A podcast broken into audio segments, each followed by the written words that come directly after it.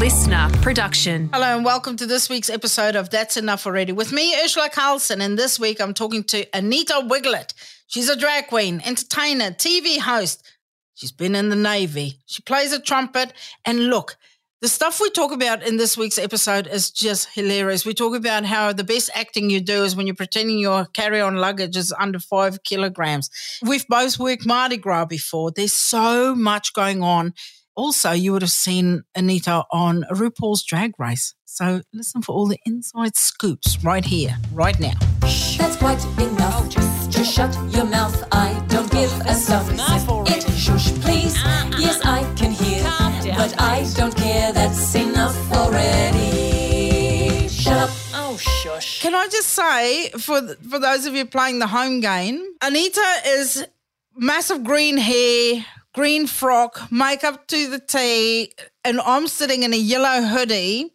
Um, with I think I put some foot cream on my face this morning. I did brush my hair, not that you can tell. Um, yeah, so you look like you know you're on the way to fucking Mardi Gras, and I look like the lesbian working on the float.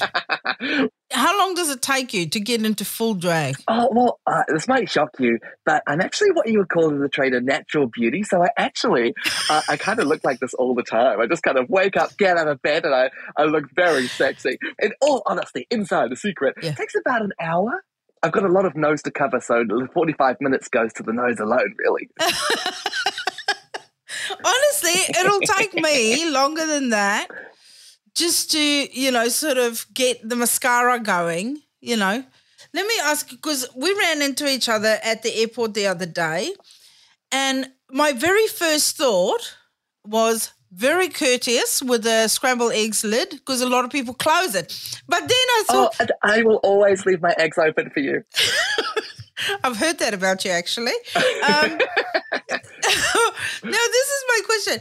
As soon as we, we parted with our scrambled eggs, Yeah. I was traveling with just a carry on that day, and you were going to do some shows in Sydney.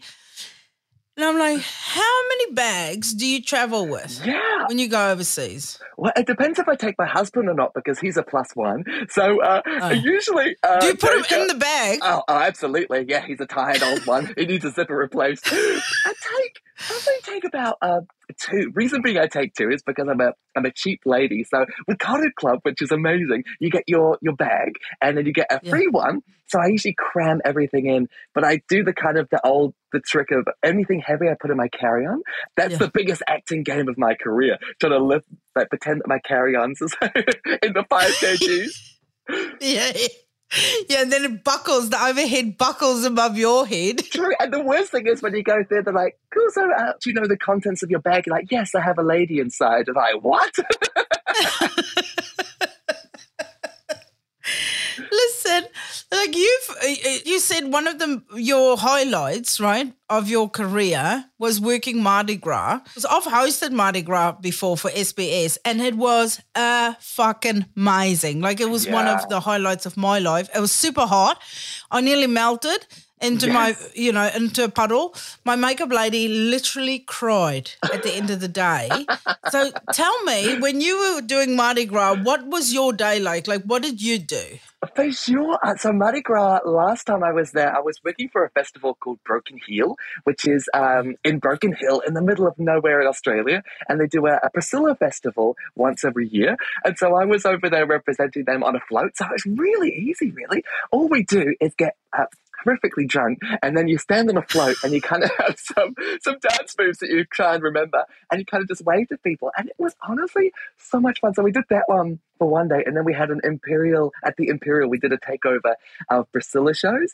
And uh, I, so I started drag because I saw Priscilla the musical and it was sort of like a, a full circle moment. And I got to go into Sydney uh, and where they filmed part of Priscilla at the Imperial, and I got to perform a Priscilla show, and it was just so fun. But my gosh, it is so hot there. when I was hosting it, all the floats are ready. Like there's a whole Yeah. area with a float circle, and then they come out one at a time, and people are waiting with the floats.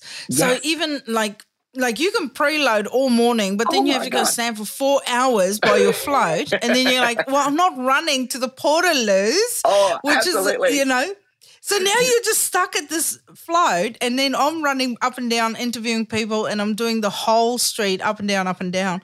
Every time when I'd go up to a float, I'd have a drag queen hug me or kiss Yes. me, as you do. You know, you're sort of swept up in the moment. Mardi Gras is like, like gay Disneyland. Like it is the best place for us, right? So it was just amazing. But like just that, me hosting, not even being on a float, was about a 20 hour day.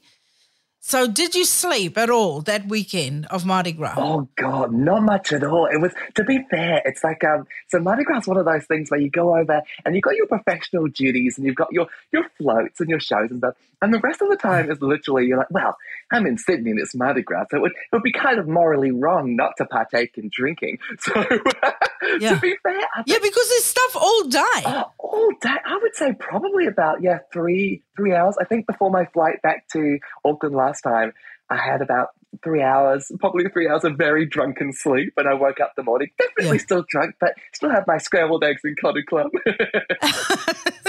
Listen, let me ask you something. Let's let's talk about the darkest shit about this. I mean, we've got the older Christian ladies here too. Even at my kids' school, I've got a woman who has a sticker on her car saying "Protect your kids from the gay agenda." well, she sounds like a bitch. Uh, I know. oh, yeah, no. I made a T-shirt that says "Gay Agenda" that I go and pick the kids up in. Oh, I, if, if you need me to pick them up one day and drag, let me let me at it.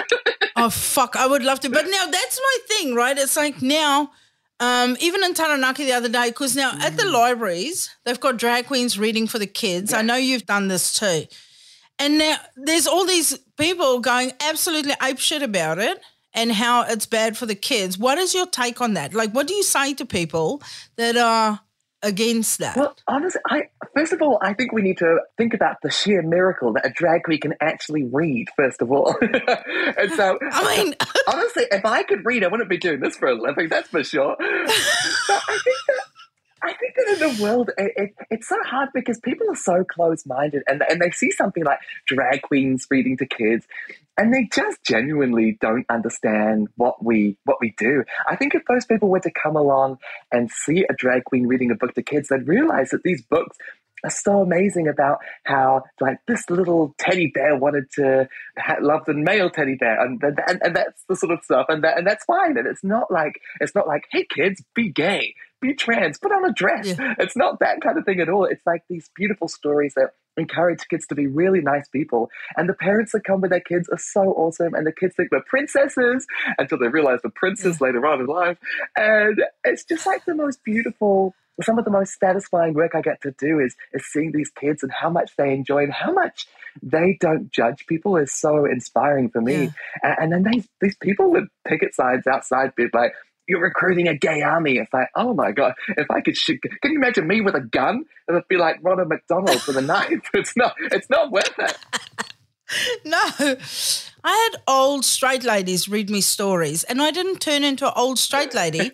I turned into an old lesbian. So I don't understand, you know, when people get so fucking worked up about it. I know. And it's the people that don't go to these events, they just kind of assume that, Yeah. I don't even know what. It's like straight people sitting at home, some straight people uh, are sitting at home being like, oh, these gay people are up to something and I don't like it. It's like, what? Come along. Yeah. It's free. Come along and have a look. Yeah, yeah. I think, and this is honestly, this is why So, Mardi Gras is such a mind fuck for people because they're just out having the absolute time of their lives, and it's confusing. I think it's confusing. They're like, why is this so much fun? We aren't having this amount of fun. There must be something dark and dangerous going on. totally. Um, and this is why they're getting worked up. I mean, you can never trust somebody that likes rainbows, can you? Uh, I, I think it's true. Like, um, when I, I remember when I was growing up, and being gay was something. I remember when I came out to my dad, and my dad had a chat with my older brother, and my older brother was sort of saying, "Well, like if if Nick, which is my boy name, if Nick, like I'm sure if he had a choice, he wouldn't be gay." And I, I remember thinking then, like, yeah, absolutely, I wouldn't be gay. I would just want to be like quote unquote normal. But now I look at it, I think we have we're so lucky being gay or being a part of the rainbow community because we have so much fun. I mean, we've got we've got Yeah. drag queens doing shows at our clubs. What, what do they have? A straight club? A sweaty DJ? yeah, I know. I when I came out, my mum said, "I I didn't I don't wish this life for, for you because it will be hard, especially in Africa. You know, where they still, you know, it's it's real foreign. Like you could be a vegetarian, which is also totally unacceptable, rather than gay. If this was a choice, I wouldn't choose this Mm. either. I just wouldn't. Like, I would just like to just, you know, sort of blend into the background and not have this thing. But now I'm like, yeah, it's true. It's like, it's just fabulous. Like, like there's an energy about a gay bar and a gay club that you cannot get anywhere else. And also at gay bars, the toilets go off. yeah, that's where it's at. I know. Like, when was the last time you were in the viaduct and you had to keep the door closed? Not for a long time. But now you've got a TV show um, that you're hosting on or House of Drag for Warner Brothers, which I think we should put out a bit of a petition to make it Warner Sisters. yes, I agree. Where did the sisters go? Oh, yeah. What are they doing? Or, yeah, or Warner people. yeah, yeah, just Warner. Let's make it Yeah. Warner. So there's definitely representation. How important do you think that is? You know, and at what point did you lock in and have you locked in your sexuality? Oh, yeah, I love it. Um, I think well, representation on TV it's it's so important, but just because well, obviously, as we touched on when we were kind of growing up, we didn't have these kind of gay sort of people to, to follow and, and to idolize. I mean, the closest we had in New Zealand was Helen Clark, and, and we still don't know about it really. Very important, very important rep that one. very important. So I think that by having sort of drag and I'm actually going to be on a um, thing, a video thing for a kids TV show on TV2, and uh, and having that sort of that visibility for a community is so important because it just makes people see that like oh there are people like me and I, and I guess in like a obviously similar but extremely different at the same time I guess in terms of like America and their the black community there as well how yeah. 50, 60, 70 years ago, the representation on TV and media was sort of not much or, or negative, and now it's so sort of part and ingrained because it's so part of the culture there, uh, and it's so celebrated that people can watch. I don't know some amazing people like RuPaul or Oprah and say like, "Oh, when I grow up." I want to be like them, that kind of thing. So I think it's really important. And for me, sexuality, uh, the other part of the question, sexuality is so on a continuum. And some days I'll see like a beautiful lady and I'll go, ooh, and then I'll go, oh no, no, I really still want a penis. I think it's sort of like, I think for me, I think when you, um, because I identify as a gay man, and I think once you kind of Yeah. identify as a gay man, you're kind of like pretty firmly in that court. Sometimes some people dabble a little bit on the side, but I kind of, um, I can see why, why bits and pieces on a lady are attractive. I just kind of, Yeah. like uh, my life has steered me in other directions. I think Yeah. every time I get a whiff of a whiff of a puss, I'm kind of like, oh, you know, uh, I still think sausage is the way to go. you got to cotto the scrambled eggs or the or, or the cheesy crag skis. We're back in the lounge, ladies We're and back gentlemen. in the lounge. Hey, um, so you hosted Adele's after party when she did a world tour. Did you meet her? I did, but I was like, okay, would you like the truth? Yes, please. it, it sounds so impressive, doesn't it? Like Anita Wigl'it, she's done the, the after party of Adele's world tour, and, and and in many ways it's true, but also it's not as nice as it sounds because basically we got it was at the Fisherman's Club, I think, Oh, yeah. something like that, Yeah. and it's basically Yeah. this little skyscraper. And as a rooftop bar, amazing views, and a lot of sort of celebrities like Justin Bieber, and Adele have their after parties or had their after parties there. And we got asked by the venue to do Adele's one. They were, oh, very exciting, of course, we'd do it. And so we, we got there. We're waiting outside at the front, and we're just sort of waiting and waiting. An hour passes by, and we sort of call each other like, uh, uh, "Are we allowed? Are we coming in now?" Because we're sort of employed to to sort of host and mingle and and have some fun. Uh, and basically, long story short, this is what we got. That Adele didn't want us to arrive until she'd gone. So so we sort of await. We've been waiting for about two or three hours at this point, and suddenly the door opens, and then out shoots this sort of a couple of people, uh, security. Adele runs behind them, hops into a car. The door closes, and we're like, "Oh, great! Well, that was our moment to meet Adele." And the car drives forward about a meter. The window winds down. She goes, "You look beautiful," and then she drives away. Oh and my we're god. finally allowed into the club then. And so we got to party with all of her, uh, her backup singers and her band and the whole production team. So we got sort of got to see Adele, but it wasn't sort of the the glamour that it looks like it is what I quoted on my website. On paper, yeah. So you were on RuPaul's, and um, I was very proud because New Zealand was very well represented. You won Miss Congeniality, even though you got voted out early, which I thought you were robbed. I know. But It was bullshit. then came back as Miss Congeniality, which I mean, could you ask for any more than that? No, it was so nice. I- Well, I could have asked for it to come with a money monetary prize, but hey, I mean, we can always dream, eh? But like you said to me, like now it's finally because you've won uh, when you were in Vancouver when because you were studying music, like you and you were in the navy playing trumpet. right. Like it, you have such a wild background, like absolutely fucking wild. It's like so you were in the navy, New Zealand Navy, playing uh, as a trumpet player. Yeah, Did you get to wear the navy uniform? I did, and I got to blow for a living, and not just the trumpet. it was so much, but the uniform is so nice. So the only problem is, is that Yeah. because you work in the navy and you're in the military, and I'm, uh, I'm not like um when I'm out of drag, I'm a little bit more toned down, but still, when you can't help looking at everyone, and uh, God, there's so many beautiful specimens in the navy. I, I- like honestly, we talked about if I could maybe be like on the, the continuum a little bit straight after working in the navy. I don't think there's a cat in hell's chance. No, honestly, I, I think just when you see um, everyone in their little navy uniforms, you kind of go. I think it doesn't matter what your sexuality is. I think you question a lot of things. so. You know, you go, "Wow." Oh. In the back of anyone's mind, they have that thing where they go, "I actually wouldn't mind going to prison for like a week and just to see what it's like." Yeah, I reckon that'll be a great TV show. Yeah, and the same with being in the navy. I just want to be in the navy or in the army for a week just, to it. see. That'd be great, eh? So we're all bunking together, are we? I That know. sounds fun. Well, I, I always thought it would be fun to be at one of those, um, uh, like at a rugby game, because then it, the showers afterwards. Although I think they've started like giving you more privacy, which is very disappointing. yeah, that is very. That does not play well in my little, um, you know, Rolodex of, of videos that I like to play when you know I need to. so you won RuPaul's, you won um, Miss Congeniality, but you were in Vancouver and you won. I was Miss Vancouver's next top drag superstar in 2000. Superstar. Yeah, I wasn't sure whether to take drag with me because I sort of dabbled in drag in Auckland. And I went over to Vancouver to study uh, my master's in music and trumpet performance, which I love doing. But um, I decided to thought, you know, let's take a costume or two. What can happen? And there was a competition advertised on, I don't even know where I saw it.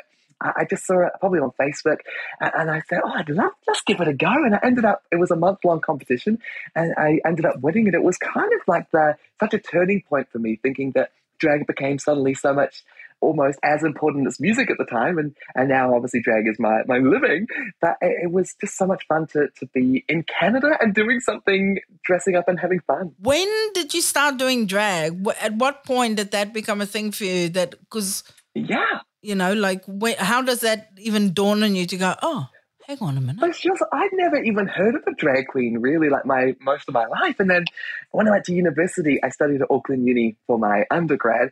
And like a good homosexual, I got a job at the theatres working as an usher. And in 2008, we had the musical Priscilla, Queen of the Desert, or Priscilla, Yeah. Queen of the Desert, if you're dyslexic. And, um, and it was so brilliant. I saw drag queens for the first time, and I thought, you know what? I really need to go to the staff Christmas party in drag. And I really would love to have my 21st birthday party. I'd love to have it Priscilla themed and do a, a drag show. So I did those, and I had so much fun, especially doing the drag show, the performing, and having a laugh. And I decided to contact a local gay club, which in Auckland is Family Bar. And I said, hey, I'm a, a new drag queen, would love to, to do a show with you. I, I hear you do shows on Fridays and Saturdays. And they said yes. And, and I kind of just started going from there. And, and I kind of always treated drag as, as a business. And I'm, I'm sure you'll probably find this too in, in the world of sort of comedians and uh, actors and drag queens and dancers and things. Creative people are often uh, like so wonderful and so talented, but often like the are not very good at replying to things like the business side of things is like a little bit sort of like lacking in a way. Yeah. And so, because for me, I love drag and I also love business and I love sort of at the moment I kind of uh, have a manager for my like social media stuff, but I sort of self manage and and I love it so much, like the business side of things. That in the end, like putting them hand in hand, it just kind of created a really cool career. And now I, I kind of treat it like a business, and I, I get to do some really cool like drag queen dinner theater events and all sorts of fun things. Yeah, because you're you're out at Caluzzi and Yeah. um, you're the host there. And That's right. how good is that? and the amount of people who go uh, that I know, and this is kind of this is where the the barrier is, right? Where straight meets the community. So so many people go for our Christmas party. My brother um, and their company had their Christmas dinner at Caluzzi's. It changed their perception, which I really like. Oh, that's awesome. And I feel like that's the beautiful thing of Caluzzi. So it's been around for 26 years now, which is crazy. Yeah. Uh, and I'm lucky enough to be one of the co-owners with Kita. Uh, and so we've owned it for six years now. And one of the things that I love, Amazing. it's almost like Caluzzi for the longest time, and still to a point is, I think, is people used to come to kind of see what the gays were up to, and like, oh, those gays, they're so mm. fun. And so they would come to Caluzzi and experience that. And it's sort of now we're going to get like at the start of the night, you get some guys that come in and they're always a little bit awkward. They're a bit threatened because they're just and they're just unsure. They don't want to get picked on, and and so once they've kind of been and they realize that actually our sense of humor is basically the same and and we just love to have fun and laugh and joke and, and have a few drinks they kind of they just don't want to leave but this was this like disneyland for men basically Yeah, and you know what? Honestly, that should be you should get a fucking community service medal for what the work you've done there. And you're going on tour soon. I You've am. written a show. Yeah. Um, what is your process? Like, how do you write and show? Because is it an hour show or how long's the it's show? uh, there's two versions like an hour and 15 or an hour and a half depending on crowd participation uh, but um, oh god it was so hard to write a show it's my first ever show that i've written and um, i honestly like i don't know how how you do it Esma, I need advice because the way I, I did my show is uh, I, I kind of thought we touched on before that my life has been so stupid. Like I was uh, brought up a Catholic and I was an altar boy to the Navy and being a professional trumpet player to leaving the Navy to be a full time drag queen. I thought my life is so stupid that uh, it, it's funny because it's so ridiculous. That so I wrote a show basically about my life because it was what I I kind of know so well. So it, I use a lot of sort of photo references of uh, like me in my early days and silly dress ups and in my early days of drag when I looked awful. My gosh, it was so late. it was so hard to write. And that's with photos and little videos and drag shows. I have so much admiration for you for, for standing there with a microphone and having that much material. You want to get them to a point where they, um, you know, sort of really know you and you feel comfortable that you have shared enough, but not enough where they leave and they go, I almost feel scared for this person. like, like, are they okay? yeah. you know when people reaching out and go, "Hey, I was just at your show tonight. Um, we're all quite upset." that- yeah. That's not what you want. I'm such an open book as a person, so I feel like I overshare as a person way too much, especially when it comes to like talking about wedding yourself and things like that. I am all over that. I think it's good. I think the stuff like that is great. If more of us share, then there's absolutely no. You can't bully anyone. totally. Bullying will become a thing of the past if we all just share exactly what's going on. And I kind of, not a conscious effort, probably because I'm too lazy and I can't be bothered to, to make myself look pretty, but I kind of, I love to show on, on social media that actually, like, I'm sitting on the couch, I've got half a beard and I've got a double chin. And, like, and, and that sort of stuff. Because I think that by showing, showing those things that are kind of like what people would consider embarrassing or like, or not sort of filtered, people really connect with those, I think, and, and they really sort of see a friend in you. But I think your your tour is going to be fucking amazing because you're already like you're a performer, obviously, um, and you're used to being in front of people, and that's already ninety percent. You can connect to people. Yes. So ninety percent, it's already going to be amazing. Thank so if you you. get a chance, if you're if you're playing the home game, do go and see the show. Let me ask you, um, Anita, what shits you to absolute death about other people? What's the one thing that you go, I cannot fucking handle this shit? Oh, what is Oh, that? Um, probably uh, when somebody makes a claim, like a, a like a lie, essentially. So in the drag community, this is a little bit. Sometimes I I think in any community, people will sort of they'll be like, "Oh yeah, I did this. Oh, I got paid three thousand dollars to do this," and then you know for a fact that they got paid two hundred dollars to do it or something. And so it really annoys me. I don't get annoyed very often, but when somebody kind of makes a blatant claim that you know isn't true, you're like, oh, "Wow," because they want to make themselves feel feel better or, or give them more gravitas. So I think lying that really that gives me the shits. Yeah, yeah, I can agree with that. I fucking and sometimes it's so obvious, and you're like, Yeah. I know you're talking shit. Everyone knows you're talking shit. Why are you doing it? I know it's like that. I, or sometimes it's good though. Like my Adele World Tour after party. It's like, oh yeah, let's let's keep the lie going with that one. yeah, it's yeah. still it's still true. to a point. Yeah, yeah. I mean, I interviewed Cher when I did Mardi Gras, right? Um, and I've got about 300 photos of me interviewing Cher. Um, and it was maybe, maybe a 60 to 90 second interview. But when I, um, you know, because there's so many photos and there were so many different facial expressions by her Oh. that it could easily have been a 10 minute talk. now I'm fucking Oprah on the side of the road here. I'm looking forward to watching your Cher special coming up soon. yeah, yeah, yeah. 60 minutes. Hey, um, so what about you? Shits you. What's the one thing about you that you go, if I could just stop that, that would be amazing. Oh, you know what? I've got like a weird, like internal stutter. it sounds like I'm going going down the hill. Oh, so in my brain, you know when you're thinking, you're like you're in the kitchen, you're like, oh, I think I'll make a coffee. In my brain, I'll go, oh, I think I'll make a coffee, a coffee, a coffee, a coffee.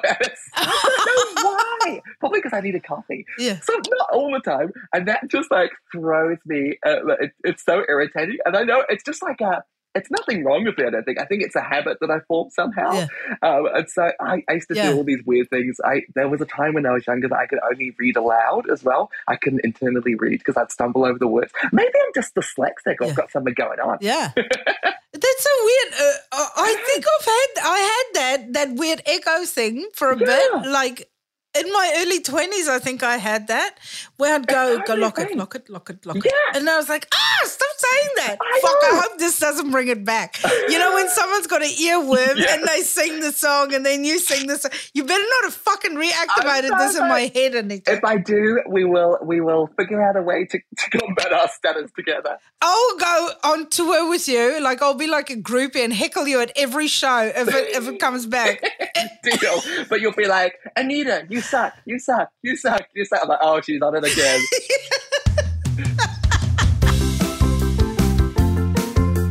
Thanks for listening to this episode of That's Enough Already, hosted by me, Urzila Carlson, and produced by Natalie Turner. Supervising producer was Nick McClure, and special thanks to Ella Leaf and Beck Sutherland. Couldn't do it without you, gals. If you like this podcast, remember to subscribe, share it with all of your friends, tell your mum, tell your sister. Don't tell that annoying brother of yours, you know. But definitely share it with a friend.